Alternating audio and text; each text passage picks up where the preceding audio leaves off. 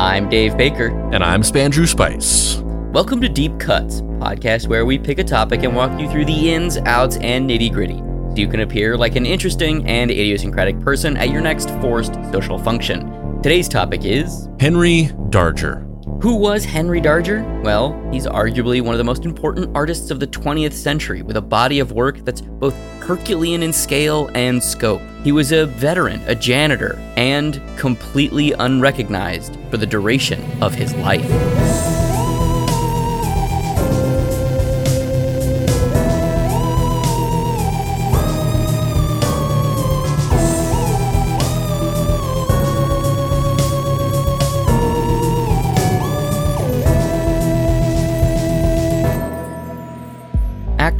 Vivian girls and Vivian boys. Most artists are loners. They keep to themselves. They're introverts. However, today's subject, Henry Joseph Darger Jr., takes that stereotype to an extreme.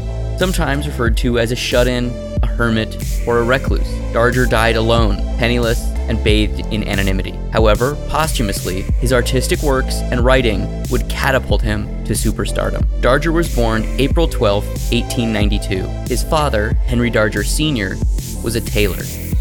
Little is known about his mother, Rosa Fullman. Cook County records show that he was born at home, a house located at 350 West 24th Street in Chicago, Illinois. This is what that looks like today. What does it look like where Henry Darger was born? I mean, it, it kind of looks like what it kind of looks like where he actually would have lived. you think he lived in in inside of an underpass? Like every everything that I and you know about this man, who we will talk about and the audience will soon know. Uh, this is this looks more like what his house was. it's it's not that far off. Basically, uh, I Google Google Maps the the address, and the place that his house used to be in is now an uh, a, like a freeway overpass and uh, very rusty, and it's very Chicago-y. It's just a it's just a grimy tunnel and you can just imagine him sleeping in there and just painting all over the walls and the ceiling. When he was roughly four years old, Henry Darger's mother died of rheumatic fever after giving birth to a daughter. Darger, whose father felt that he could not care for two children, gave her up for adoption. Henry Darger Jr. never knew that he had a sister. Additionally, a biographer of Darger's, John M. MacGregor, discovered that Rosa Fullman had given birth to two additional children prior to Darger. However, their whereabouts were never uncovered. That's a really specific line in the sand. Like, you know, somebody somebody living living in abject poverty, like certainly the idea of having children is, you know, a lot of people give a lot, a lot of people they get pregnant or whatever and then they give up their child for adoption because they don't think that they can take care of the baby. Uh whether it's a financial thing or they're too young or whatever. Um so like certainly like just have like having one child. I, I understand someone being like, we can't do this. We have to we have to give up the baby.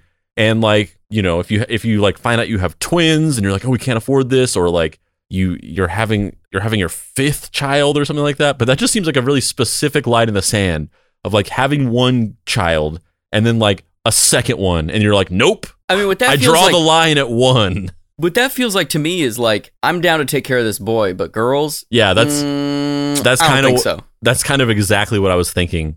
Is like that sounds more like there was something more going on there. That it wasn't it wasn't like oh I can't take of care of a second child because that's just like so like if you already have a kid like having a second kid is more in terms of just like chasing them around and having another child to take to like chase after that part is hard but it like you kind of already you have all the stuff already and I don't know, it's just like that's just it seems so weird that he would just be like number 2 can't do it. So yeah, it it to me it seems more like he was just like I don't want a girl. Yeah, un- uh, which is really heartbreaking. Yeah. Very very sad. But I mean, I think I think that was kind of common. I mean, it's maybe still is, but I think especially in the olden times there was like this, you know, like there was like this very specific idea of like I need like a boy to carry on my bloodline and I'm going to name him after me, and he's going to continue the family.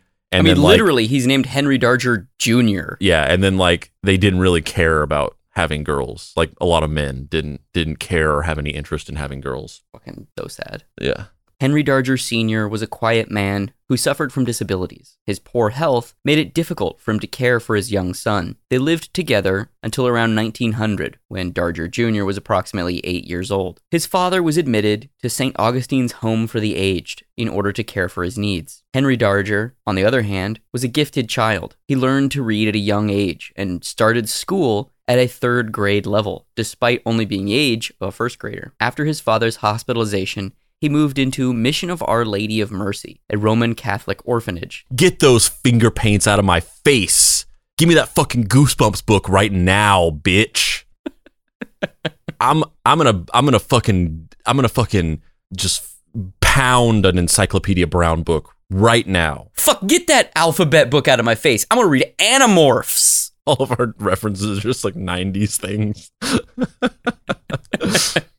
Hey, they had Animorphs in 1899. Yeah, I was gonna say this. Neither way you look at it, this is these are not timely references. Like this stuff didn't exist in the 1800s, and it's not current modern day stuff. it's like anachronistic, no matter what you. No, but see, what you're not taking into account, Andrew, is that everything that was popular in the 1990s was also popular in the 1890s. It just oh yeah, had it's like it's it all just had yeah, yeah, it just had like weird mustaches and like funny hats. it was the Animorphs, but like the kids would just morph into like a giant like handlebar mustache.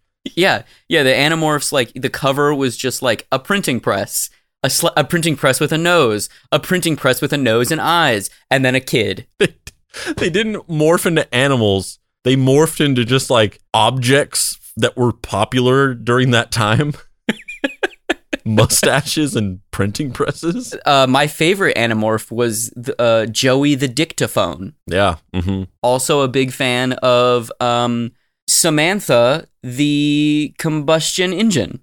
Yeah. The sad thing is, is that um, Thomas Edison, you know, he claimed to have written all those books. That his name, he's he's the author on all those original Animorphs books, but in reality, they were written by a series of different authors that were kind of like they all ghost wrote, and then he just kind of like had his name on it. The first one, Nikola Tesla. Yep. He wrote he wrote the he wrote the dictaphone adventure. Yeah. And also the I believe it was the fourth book, The Secret of Alternating Current. Yeah. Or was it direct current? No, he's alternating current, right? Yeah, Nikola Tesla was a was uh was AC and Thomas Edison was DC.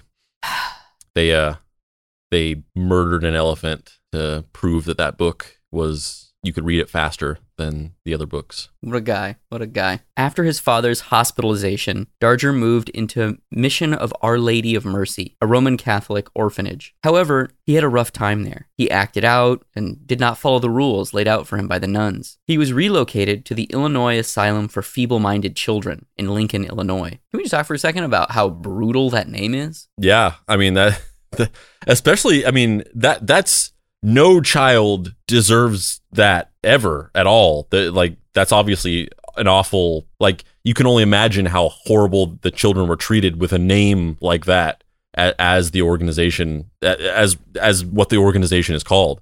But it, it it feels especially like a like a knife in the heart that he was specifically like in this time of like he was he was living in in abject poverty. He you know he was orphaned and you know in in a time uh, in a time in history where like education was not its most efficient and it's n- and widespread uh, in terms of just like schooling and you know uh, um, among poor people he was like specifically gifted and like highly advanced. And after all of that like yeah like i started school at a third grade level. I you know i applied myself. I'm really advanced. I'm like fucking re- i'm reading animorphs and all this shit and then they're just like, "Yeah, you're gonna go to the school for feeble-minded children." Like that's that's fucking bleak, and just it's just a just a slap in the face. This place was later renamed Lincoln State School and then later renamed the Lincoln Developmental Center. And then later renamed the Lincoln School for fucking dumbasses. And then later renamed Fuck Them Kids the School. And then later renamed just the sound of somebody getting slapped in the face and then a child screaming. and then later renamed a shot of Gary Busey's butt. I mean, honestly, the thing that's surprising to me is that the shot of Gary Busey's butt period was actually not as bad as the sound of someone being slapped and a child screaming period. Oh yeah, they had they had a great reading program. The whole thing was if you read enough Animorphs books by Thomas Edison, you got a free ye old Pizza Hut personal pan. yeah. Henry Darger's official diagnosis was, quote, Little Henry's heart is not in the right place. According to John MacGregor, the diagnosis was actually self abuse, which was a euphemism for masturbation, which at the time was thought to be directly linked to homosexuality. All right, let's just examine every part of that and just how the the the the Rube Goldberg machine of just fucked up backwards nonsense that that is.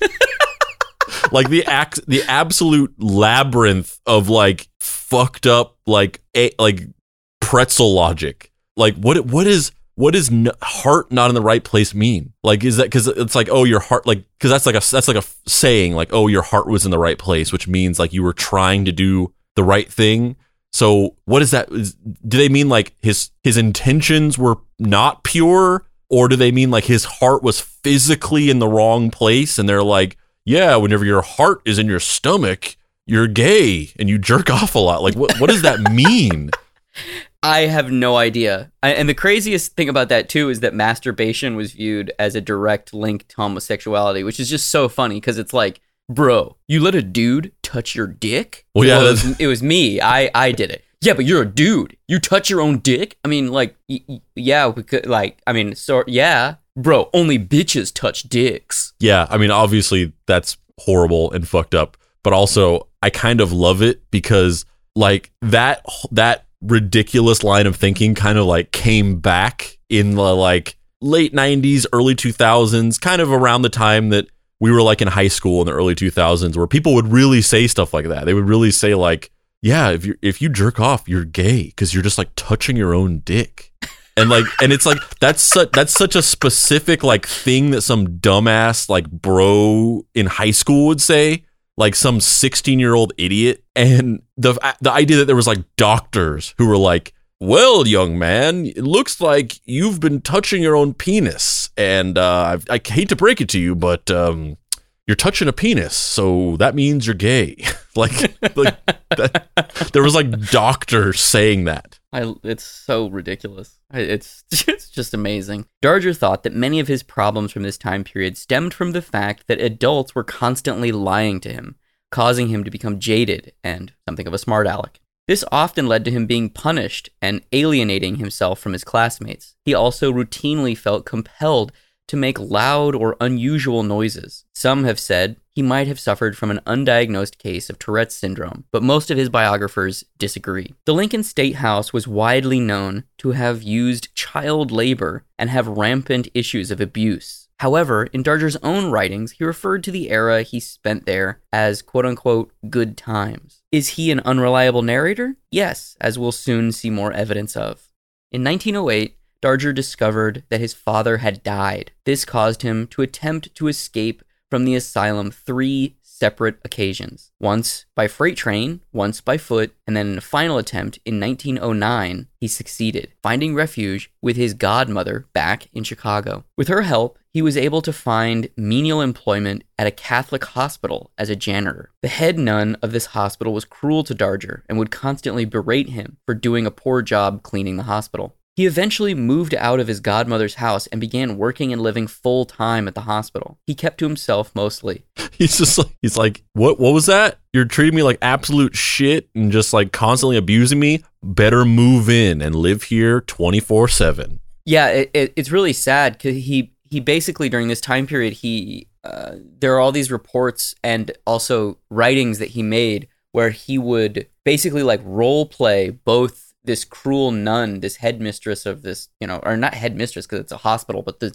the the head nun of this hospital or that was involved in this hospital who's really cruel to him and he would like act out interactions with her after they had after she was just like fuck you mop better. He would go back to his room and he would like make these like one act plays just for himself. He would like write out the dialogue of what she had said and then what he wished he had said and then build these like scenes and like act out how to make himself feel better ostensibly. So he took he took that thing that we all do where we have hypothetical arguments in our heads while we're in the shower and he just took it to the next level. The jerk store called and they're running out of you.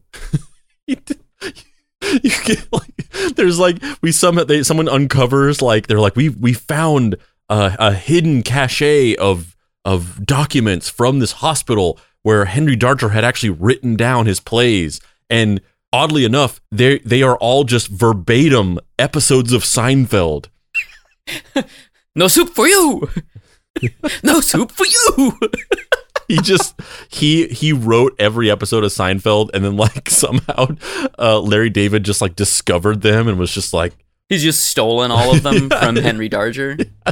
During this time period, Henry Darger attended Catholic Mass daily. It was here that he would start the novel and visual project that would consume most of his life. A book entitled The Story of the Vivian Girls in what is known as the realms of the unreal of the Glandeco and Angelinian war storm caused by the child slave rebellion. It was a chronicle of seven sisters, the Vivian girls, as they wage an unending war in a fictional world against forces of evil. Fuck yeah. So this is like not only is that title extremely long and hard to say, but fucking awesome. Say no more, fam. Say no more. I don't even need to read the book. I know you. The the whole title is the book. I don't even need to read the book. Look at that shit. But also, I feel like it's so long. I don't actually know that I really do. I just like the idea of the thing. I think. I mean, let's let's let's say it again. The story of the Vivian girls in what is known as the realms of the unreal of the Glandeco Angelinian war storm caused by the slave child rebellion. Bruh, I'm so. Can you imagine the Star Wars style opening to a movie adaptation of this book where it's like and then instead of the opening scroll being like, you know, it is a time of great conflict in the galaxy, blah blah blah blah blah blah blah, it's just the story of the Vivian girls in what is known as the rebel the realms of the unreal of the Glandeco Angelinian war storm caused by the child slave rebellion. I'm sold. Same. I'm fucking sold. I want all of Dakota Fannings's and Elle Fannings's. Just have them like. No, you know what? I, I, take that back. Can we get Nick Cage as every one of the seven Vivian sisters? It's the get... se- it's the sequel to uh the the fucking Dan O'Neill movie. Yeah, yeah. Can we just can we just do that? Yes. I just I just want to put a, a quick pin in here, uh, just for for the listening audience. Uh, we're we're gonna we're gonna get more into this, but just I'm just going to come I'm just to put a pin in here and say that this is our mile marker and you can kind of start to put some things in your head together a little bit and you can see this this sort of like arc, this trajectory. We have this young boy whose mother uh he had some, you know, issues with his mother. He didn't have this this mother figure in his early life and he had this sort of like neglectful father and then he was very quickly, you know, put into an orphanage and then you can see all these moments where he's developed this kind of like fixation on like matriarchal figures but almost in like an abusive way where he like seems like he's like he he has some kind of like fixation on a kind of like motherly abuse thing and then he creates this book and it's specifically about women little girls there's there's clearly this trajectory happening here and we'll get more into that but i just wanted to i just wanted to put that out there for anybody listening. Like you can you can kind of see where this is starting to build into you know how this is going to inform this work that he does. The Vivian sisters wage an unending war in a fictional world against the forces of evil. The two fictional countries that are at the centerpiece of Darger's world are Angelinia and Glandelinia. The Angelinians are a Christian nation composed of good, God fearing people who were virtuous and ready to do battle to protect the innocents. The Glandelinians were evil, worldly, and lustful. They were widely known for enslaving, torturing, and abusing children, the most abhorrent sin imaginable in Darger's view. Darger cast himself as a character within the world of the book. He was a feared general who was attempting to assist the Vivian girls in their quests. In the stories, he's the head of what is known as the Gemini, a group of people who protect boys and girls from the evils of the world. Darger's childhood bully, John Manley, was cast as the head of the Glandelinian forces. So the novel, the story of the Vivian Girls in what is known as the realms of the unreal of the Glandeco and Angelinian war storms caused by the Child Slave Rebellion, is one of the longest novels ever written. We haven't gotten to that point yet in the script where we talk about that, but it is. It's like a sh- it's super super long. It's super long. And it it I think it comprises 12 volumes or 8 volumes or something like that. And while he was working on it over the course of 30 or 40 years, he became interested in art and he started drawing illustrations for the book and drawing the characters in the books. And um, I've got some examples of his pieces here. Um, maybe do you want to talk a little bit about the visual style of them, the subject matter, and um, how they relate to the book a little bit? yeah. So um, these, I mean, number one, you know, it, it it's hard to put into words. It's really you know hard to to do these justice by just describing them. So I definitely recommend that you go check these out. But um, you know these these these illustrations are are I mean first of all they're amazing. They're like I said it's it, it's hard to put into words the st- the style of this, but they are they are are beautiful and lush in a way that simultaneously has almost this has almost this uh this like childlike innocence and this childlike um chi- childlike uh what is the word I'm trying to I'm I'm looking for? Execution maybe? Because yeah yeah execution. Like they, they they simultaneously feel like a like they're something drawn by a child where it's almost a little bit like Richard McCaslin where they have this this um this amateurish nature like kind of like at the fringes of it where like perspective is kind of weird and some of the anatomy is weird and it, it just kind of in a way looks like a child drew it but then also at the same time it these look like like a like a classical painting. Like they have like the composition and the the the the sort of like you know this looks like stuff that was like painted on the Sistine Chapel. And it, and it, it kind of like simultaneously embodies both of those feelings at the same time. It's it's pretty fascinating. It it, it both looks like it's something that could be in an Elizabethan painting by like an old master, but also like it was drawn by like a nine year old. So I think the dichotomy there that you're talking about is the fact that you know Henry Darger obviously was not formally schooled in any artistic training, but he was really resourceful and was somebody who was naturally really smart, but in kind of like a completely untamed way. So one of the w- ways that he taught himself how to draw was by tracing. So he would buy children's books and he would buy the newspaper and he would find images in the newspaper and in these children's books and he would trace them over and over and over and over again. And some of them he even took to the early 1900s version of like a copy shop, like a Xerox, but it wasn't a Xerox. It was like a mimeograph or something. And they would cost upwards of like 20 cents per copy and he would make a bunch of copies and he would basically like live on bread all week in order to afford to make these copies so that he could collage things, cut things up, make these photos of young girls that he had found in the newspaper or in these books, larger or smaller, depending on what he needed for the various pieces that he was working on. So one of the pieces that we have here is um, it's a shot from later in the book where uh, the Vivian girls have been kidnapped by the Glandelinians, and you see all of the little girls being marched in a row with um, like hog ties around their necks. They're all strapped together, being marched in a row. And behind them is a, a rank and file line of men holding swords in military uniforms, like glaring down at them. Um, and then the next one, then this next image is like a bunch of the Vivian girls interacting with these like fairy fae characters who are obviously photos that Henry Darger has cut out of the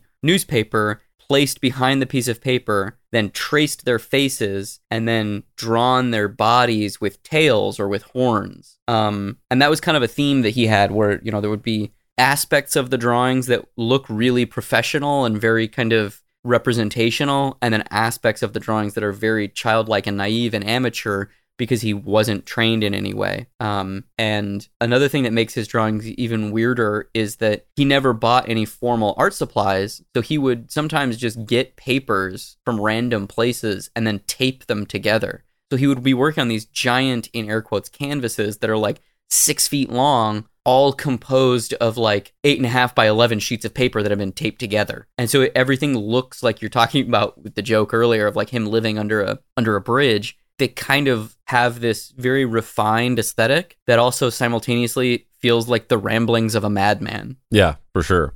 Yeah, it's like another another kind of a thing that popped because I was I was kind of comparing them to like to like um, fine art, but also something that just popped into my head is like they also kind of remind me of like Winsor McCay illustrations. But whereas like with M- Winsor McCay, it's like you look at those those illustrations um, and it's just like meticulously rendered. It's like oh my god, the fucking detail in these it's just it's just mind blowing um, how he's how he's rendered this illustration and like these are almost like from a like from a little like when you look at them from far away they look like that and then really when you get up close is whenever you're just like oh yeah these are like cobbled together collages of just like all this random stuff. And yeah you can tell that it's like some of the things are like traced from like real photographs and then there's like bodies drawn onto them that are just like hand drawn. And then like there's like some of the backgrounds that look like a like a five year old drew them. It looks like something that your five year old would draw just and then like color with like fucking watercolors.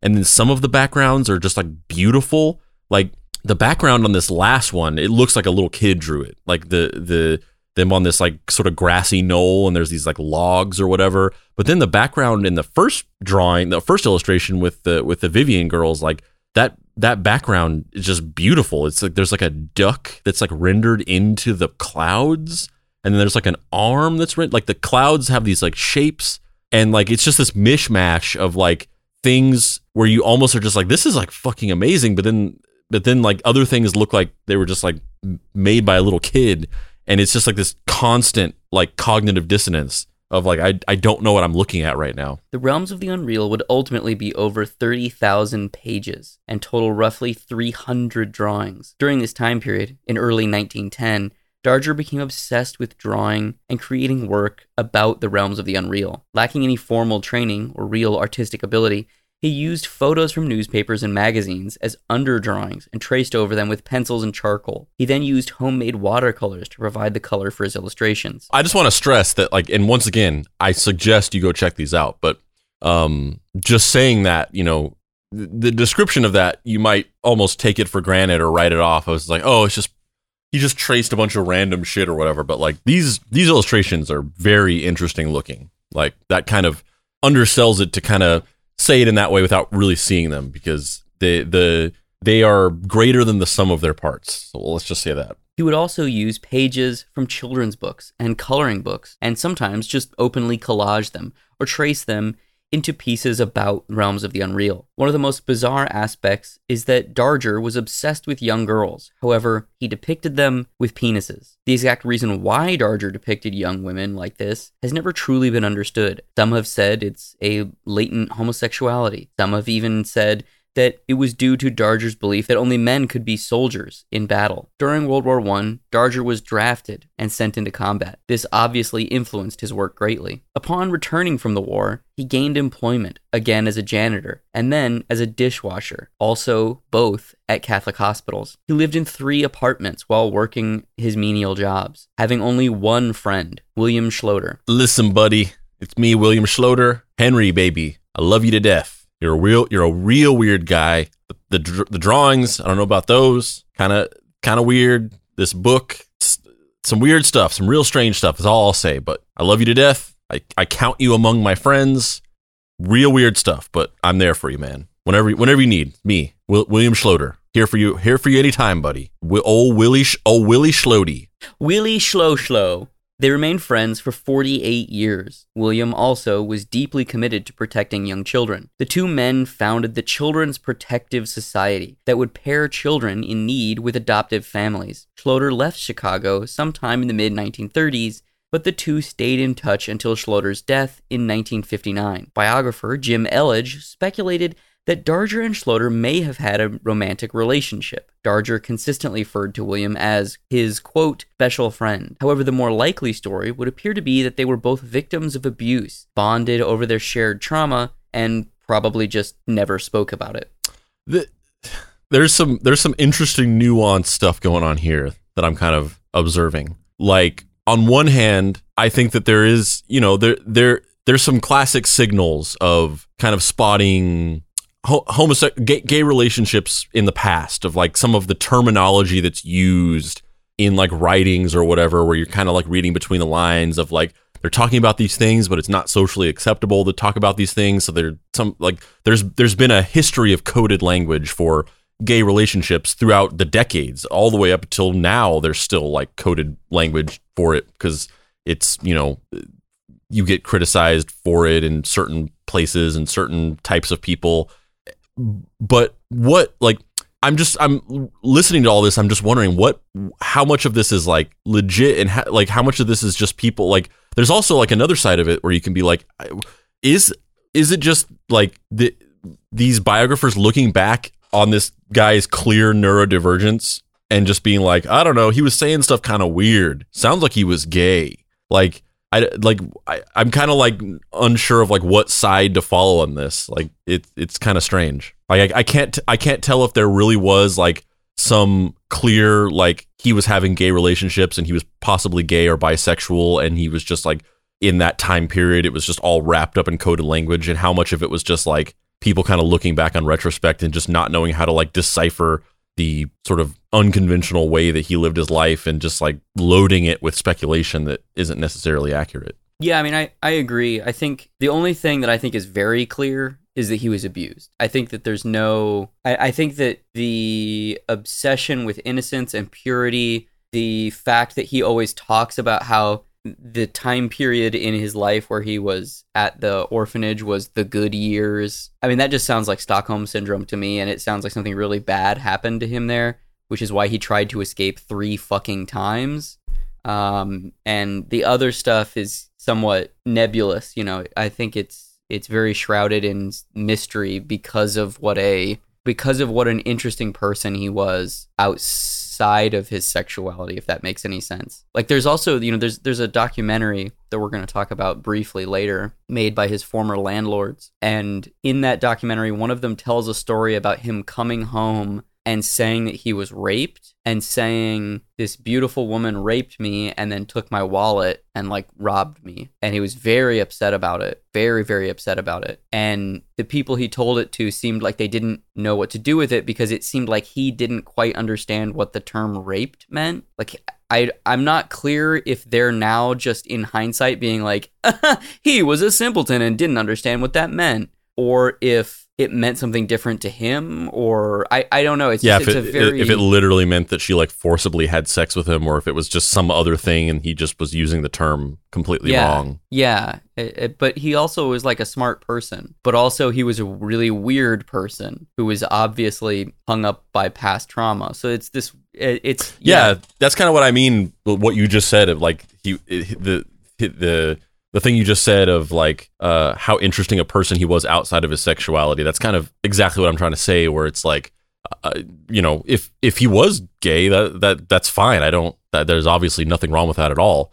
Um, I'm not trying to like rationalize that he wasn't, but it, the the I could go either way on some of these descriptions where it's like, oh well, he was saying that this guy was a special friend, and so we speculate that that means that they were having like a a, a gay relationship, and like that could be totally true because that falls in line with some tropes of the way that people use coded language to describe gay relationships, you know, in the past.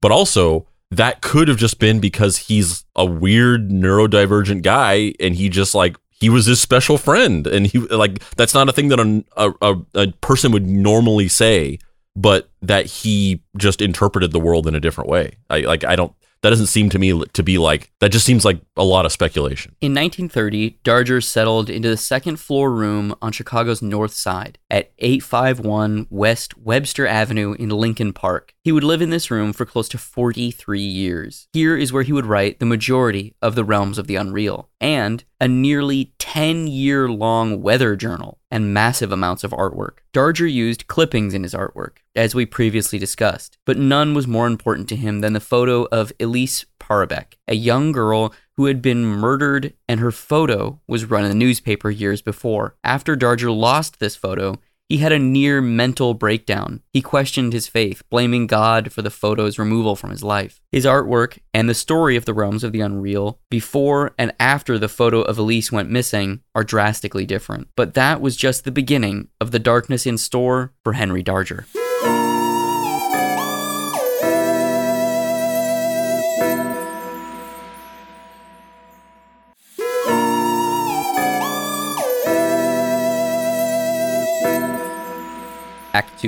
Henry Darger passed away April 13, 1973, in the St. Augustine's Home for the Aged, the same institution that his father died in. In his final journal entry, a full two years before he passed away, he wrote, January 1st, 1971. I had a very poor Christmas. Never had a good Christmas all my life, nor a good New Year. And now I am very bitter, but fortunately not revengeful, though I feel should be how I am. Today, he's buried in the All Saints Cemetery in Des Plaines, Illinois. His gravestone reads Henry Darger, artist, protector of children. Man, they were they were just they didn't give a shit about naming stuff back then. They're just like, yeah, all right, you're gonna go to the the Lincoln School of just little piece of shit kids, and when you get older, you're gonna go to the the Institute for Old Fucking Assholes. Before moving on to what happened to Darger's work posthumously, we must also detail his, in air quotes, big three works outside of the realms of the unreal. Crazy House, colon, Further Adventures in Chicago,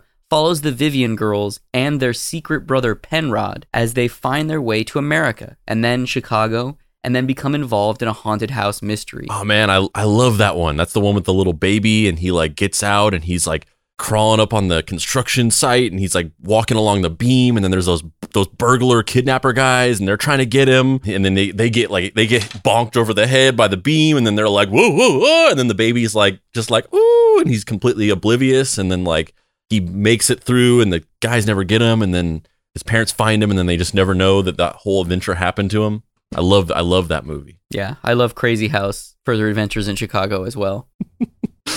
the book is approximately 10,000 pages long and fully handwritten. As previously discussed, Darger became obsessed with the weather at a certain point. He became convinced that he could exert his control over the weather. Thus, he spent more than a decade cataloging it and measuring his effect on it. The History of My Life, an autobiography, was begun in 1968. It spanned eight volumes, and yet only 206 pages of it are actually about his early childhood. The remaining 4,672 pages devolve into a fiction about a huge twister named Sweetie Pie. i mean you're gonna you're gonna have to unpack that one a little bit I, so the the prevailing consensus about history of my life is that Sweetie Pie was a real twister that he saw as a little kid. He doesn't ever say that in the book, but there was a twister nicknamed Sweetie Pie in like the late 1800s that tore through the Midwest and apparently scarred him. And so the writing a whole book about that, I don't know what that meant to him, but it's fascinating that he started telling a story about his traumatic childhood and like wrote stuff about his dad, but his dad wasn't the main concern. The main concern was this fucking tornado. Yeah, I mean that's that's that you could almost think that that, that could almost be the act of of of a truly like a, a, a truly unique outsider artist operating on a different plane of logic and reasoning than most people or you could interpret that as like somebody's just like 4672 page like circumnavigation of processing their own trauma. Like he's like, I'm I'm gonna do it. I'm finally gonna process this. I'm gonna write this all down and I'm gonna deal with my fucking life's worth of trauma and I'm gonna confront the abuse that I oh nope, there's a tornado and it's called Sweetie Pie and uh, it talks and it's it what goes on a a quest to a fucking Joseph Campbellian quest to save the like like that just sounds like somebody just like really going out of their way to not process their own trauma. Yeah, it's also, you know, it's interesting because I feel like his novels and his art share one thing in common, which obviously is what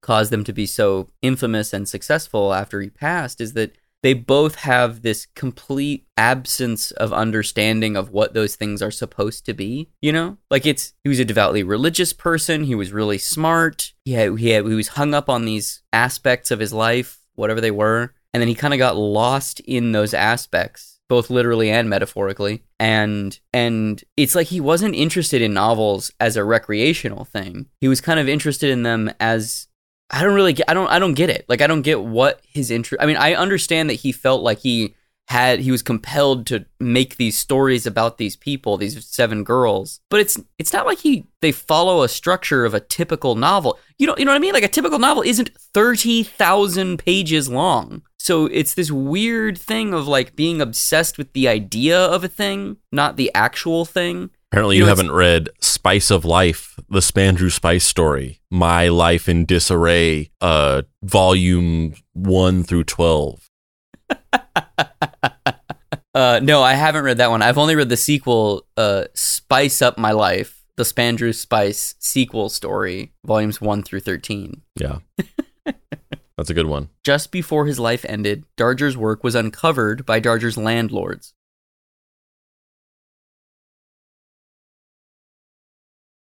His former landlords were the key figures responsible for propelling his legacy forward. Nathan and Kyoko Lerner took his work and were able to bring a large amount of awareness to it, even going so far as to produce a documentary about Darger, which gained great acclaim. After his 81st birthday, Henry Darger died.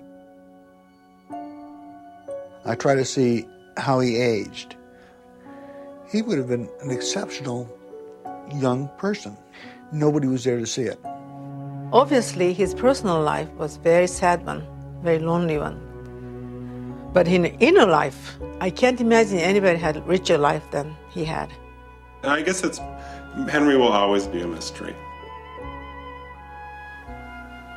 It has been a comfort to me to sit and watch the Vivian girl princesses. Their graceful ways, their beauty and strangeness have helped me to understand the mystery in little girls which all the books about them cannot make clear. Though we may bend over them year after year and grow old over them, old in age and old in spirit. They did love me, and I loved them.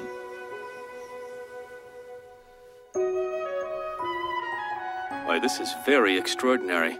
Every picture seems to look you straight in the face as if you had some secret to tell them. Probably he had them to use as company as he was childless. Maybe that is so, and he wanted them all to look as if they were paying attention to him. He must have been a very odd man. He certainly did make a good history of the Glandeco-Angelinian War, and an account of everything that you little girls went through. Is that true?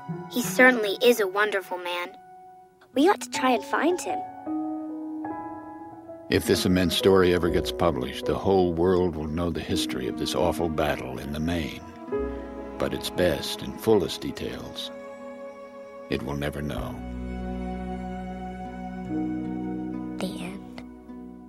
The Lerners took charge of his estate, publicizing his work and shepherding it into the heights of the art world. Darger's work is looked at as possibly the most important outsider artist of all time. The American Folk Art Museum in New York opened the Henry Darger Study Center in 2001, and his work now commands upwards of $750,000 per piece. You know, I think that the, you know, there's there's some kind of running themes on deep cuts. One of them being this kind of idea of outsider artists, kind of people who are obsessed with an idea and they're they pursue that idea even when it doesn't quite make sense to do so. Um, people who kind of get lost in their own creations, whether that be the creation of self or an artistic creation. And I think that Henry Darger, unfortunately, fits basically all of the themes of our show like rolled into one. And it's really sad because usually usually the, these people that we end up talking about they have one or two or maybe even three or four of the aspects but they don't usually have all of the aspects of the show that we that you and I are both very kind of drawn to or you know uh, kind of obsessed obsessed with dissecting you know? And usually when somebody has this artificial construction of self they're able to live a happier life in this other area where they can get away from that or they have a family or you know they have this great success and they enjoy this great success but it also comes with this price and there's this darker aspect which is what we usually end up kind of breaking down but the thing that's so remarkable and genuinely depressing about the situation with Henry Darger is that all of those scenarios dovetailed into the worst possible case for the person at the center. Like almost no none of those peripheral benefits that you know us- we usually get to talk about like you know so and so you know they made it to the top of this industry and man they had to fuck up all fuck over all these people to get there and it's so horrible but well at least they had a lot of money or whatever. Like none of that happened for him. He was alone mentally unstable racked with personal traumas and guilt and pain had next to no human connections on any deeper level and also felt unrecognized for the entirety of his life. And that literally is the reason why he was a success after his death, which is so bleak. Like the fact that people are enjoying his work, it's really beautiful on one level, but when you actually look at it, it's actually really fucking sad because people aren't typically actually enjoying the work as the work. They're enjoying how fucked up and sad his life story was and how miraculous it is that one person created all of these things in a near pitch black absence of love. Yeah, it's the it's like the many layered onion of bleakness and all of these different things that we've talked about in in strokes and and blushes across the show. Like you said, um, we've we've we've touched on this in shades multiple times, but I specifically remember that during the Kojima episode, this specific idea of Herman Melville um, sort of writing, you know, one of the most important epic novels in history, but that it wasn't sort of recognized as that until he was dead. Um, and talking about that idea of like, you know, would you would you want to like become one of the most revered artists of all time, but you don't experience that until after you die? Or would you rather like experience like a modicum of like mediocre success and just people recognizing that you do cool things, but you actually get to experience it and like be alive for it and like have it be a part of your life. And we were talking about the idea and the idea that like, you know, I would I would choose like people just thinking I was kind of cool while I was alive over like dying and then becoming one of the greatest artists of all time it, posthumously any any day of the week. Um, we were and we, we talked we've talked about that before, but we talked about that a lot on the Kojima episode. Um, the idea of like a life spent seeking meaning um, where you you spend your entire life trying to discover this truth about yourself or about this story or to develop this body of work that answers some kind of universal question, whether it's something that whether it's a, a, universal question you're trying to answer for everybody or just something that you're trying to answer for yourself and that the, the question is asked but it's not answered until after you are no longer there to hear it. So you have served as sort of this your whole life was you're a martyr for asking the question um and you never get to see the answer. Uh and this is this is the extreme version of that where yeah there's just, it's it's so bleak because it's like not only did he spend his life you know in this black hole uh this vacuum of of devoid of love or validation um just on a at a creative level um and you know potentially a romantic level um but also you know clear like like we've touched upon several times in this episode clearly uh you know somebody with an extreme amount of neurodivergence during a time when that was not understood at all in in, in even the slightest amount to the point where he was kind of weird so they put him in a place called the school for feeble-minded children. Like this dude just at at all quadrants of his uh, of his self was unvalidated by every every force and interaction around him at all times through his entire life. He was he was abused possibly by his father uh by these people at these schools and hospitals that he went to. Um he he uh was so devoid of like human interaction that he had this like fundamental misunderstanding of like basic human anatomy um because he just literally had just never saw I, i'm assuming just never saw a, a a woman naked or otherwise. I mean uh and and not and on top of all of that he spent all of that time developing this work that um as far as he was concerned was i, I mean I, I wouldn't say a waste of time. I don't i don't think he thought of it that way but it this is such a this is such a weird connection but this is what it makes me think of one the one of the things that really got to me in just this weird way, it's weird the little things that will hit you. Like you really think that certain things there, there's like these really conventional ideas of what's going to like be tragic to you and the things that are going to hit you and make you emotional.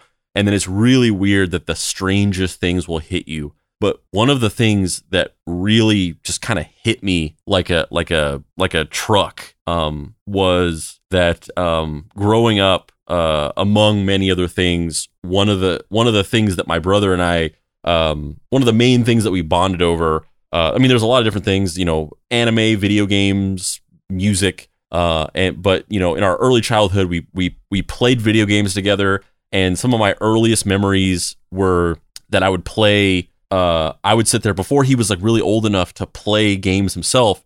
I would play these like single player Japanese RPGs like Final Fantasy VII, uh, Chrono Trigger, um, uh, Legend of Dragoon, all these different like classic RPGs. And I would just sit there and play them, and he would just watch me, and like we would just like ex- we would just play them together.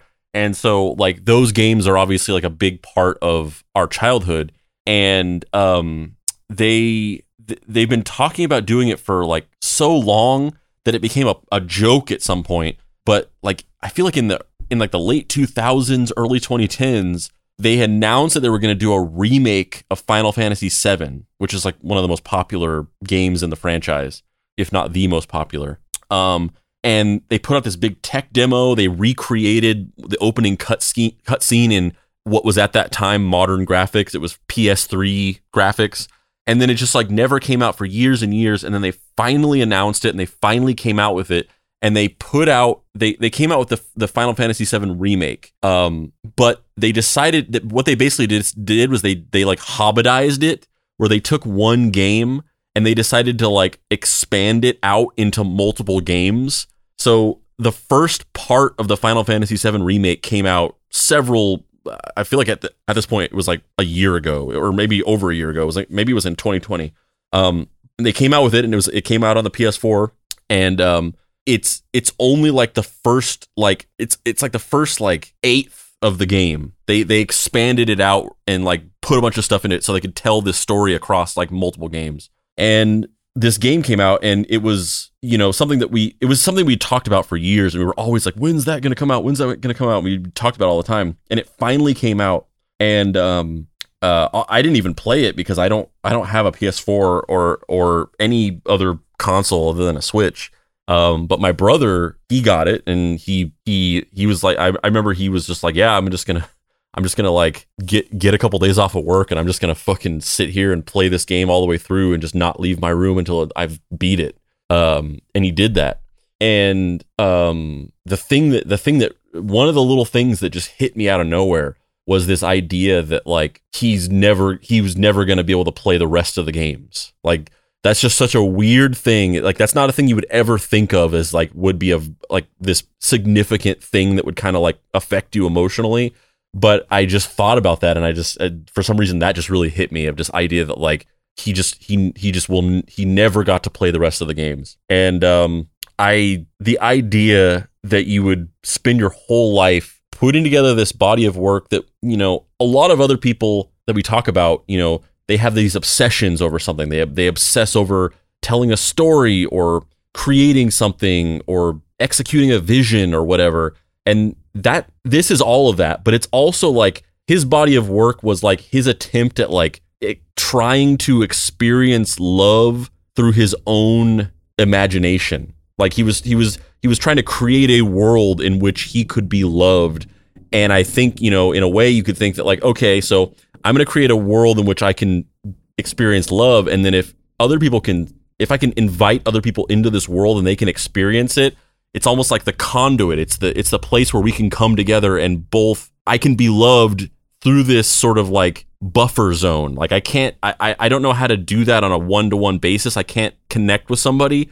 But if I create this world that where I am loved and then invite somebody into this world and they experience that through this middle for, through this middle ground i can i can experience that um uh by the transitive property and the idea that he spent his whole life putting that together and then just never there are all these people that are like sort of retroactively um, sort of connecting with him through his work. Um, and there's a lot of ethical and moral moral questions about that that we've talked about a lot with like outsider art and the idea of people like experiencing outsider art and sort of like it's almost like exploitative in a way where you're just like, oh, like it's just this person's life was so tragic and that makes the art so interesting and I you know that, that there's there's weird grayness around that, but you know, aside from that, you can say like, yeah, that's that's kind of that's what people do. That like people are doing exactly what he um intended with that work. They are they are experiencing a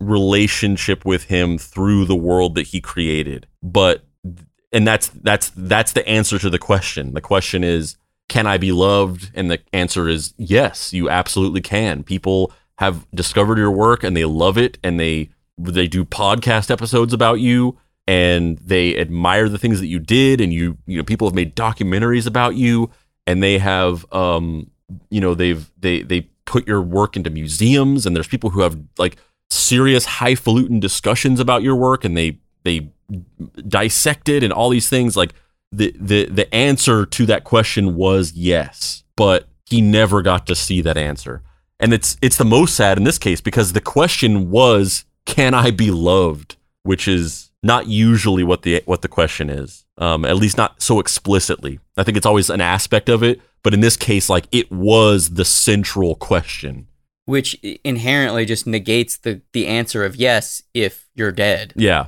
yeah, and it, it, it then it becomes academic. It's like yes, in theory you can be loved, but it didn't happen. It did not. It didn't actually happen which is which yeah like you like you said at the beginning it's just so sad so ridiculously sad. I'm dave baker. And i'm spandrew spice. You can find me on the internet at heydavebaker.com or uh, on all the socials at xdavebakerx andrew where can people find you on the internet? You can find me traveling through a mythical world fighting against a, a an evil empire of cruel men who seek to abuse the children of the of our planet. And I will be there protecting them and fighting alongside of them. Um and also like making weird BDSM plays about my nun boss. Um and also you can't find me on social media because I abstain from social media.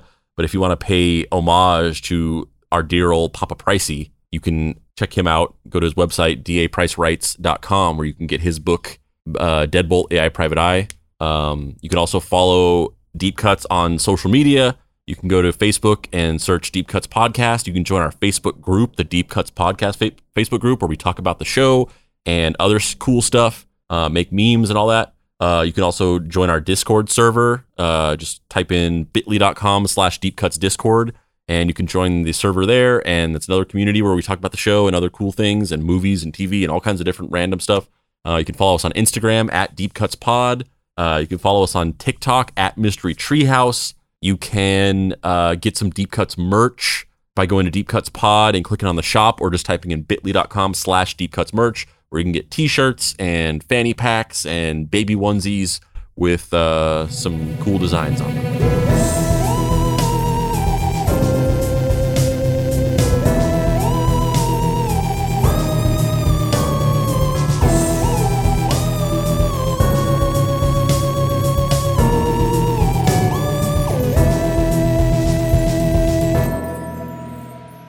Deep Cuts is a production by Boy Genius Media. If you'd like to find this show and others like it, please visit boygeniusmedia.com or deepcutspod.com. If you want to join in on post episode discussions, please join the Deep Cuts Podcast Facebook group. Finally, subscribe to our YouTube channel for additional video content.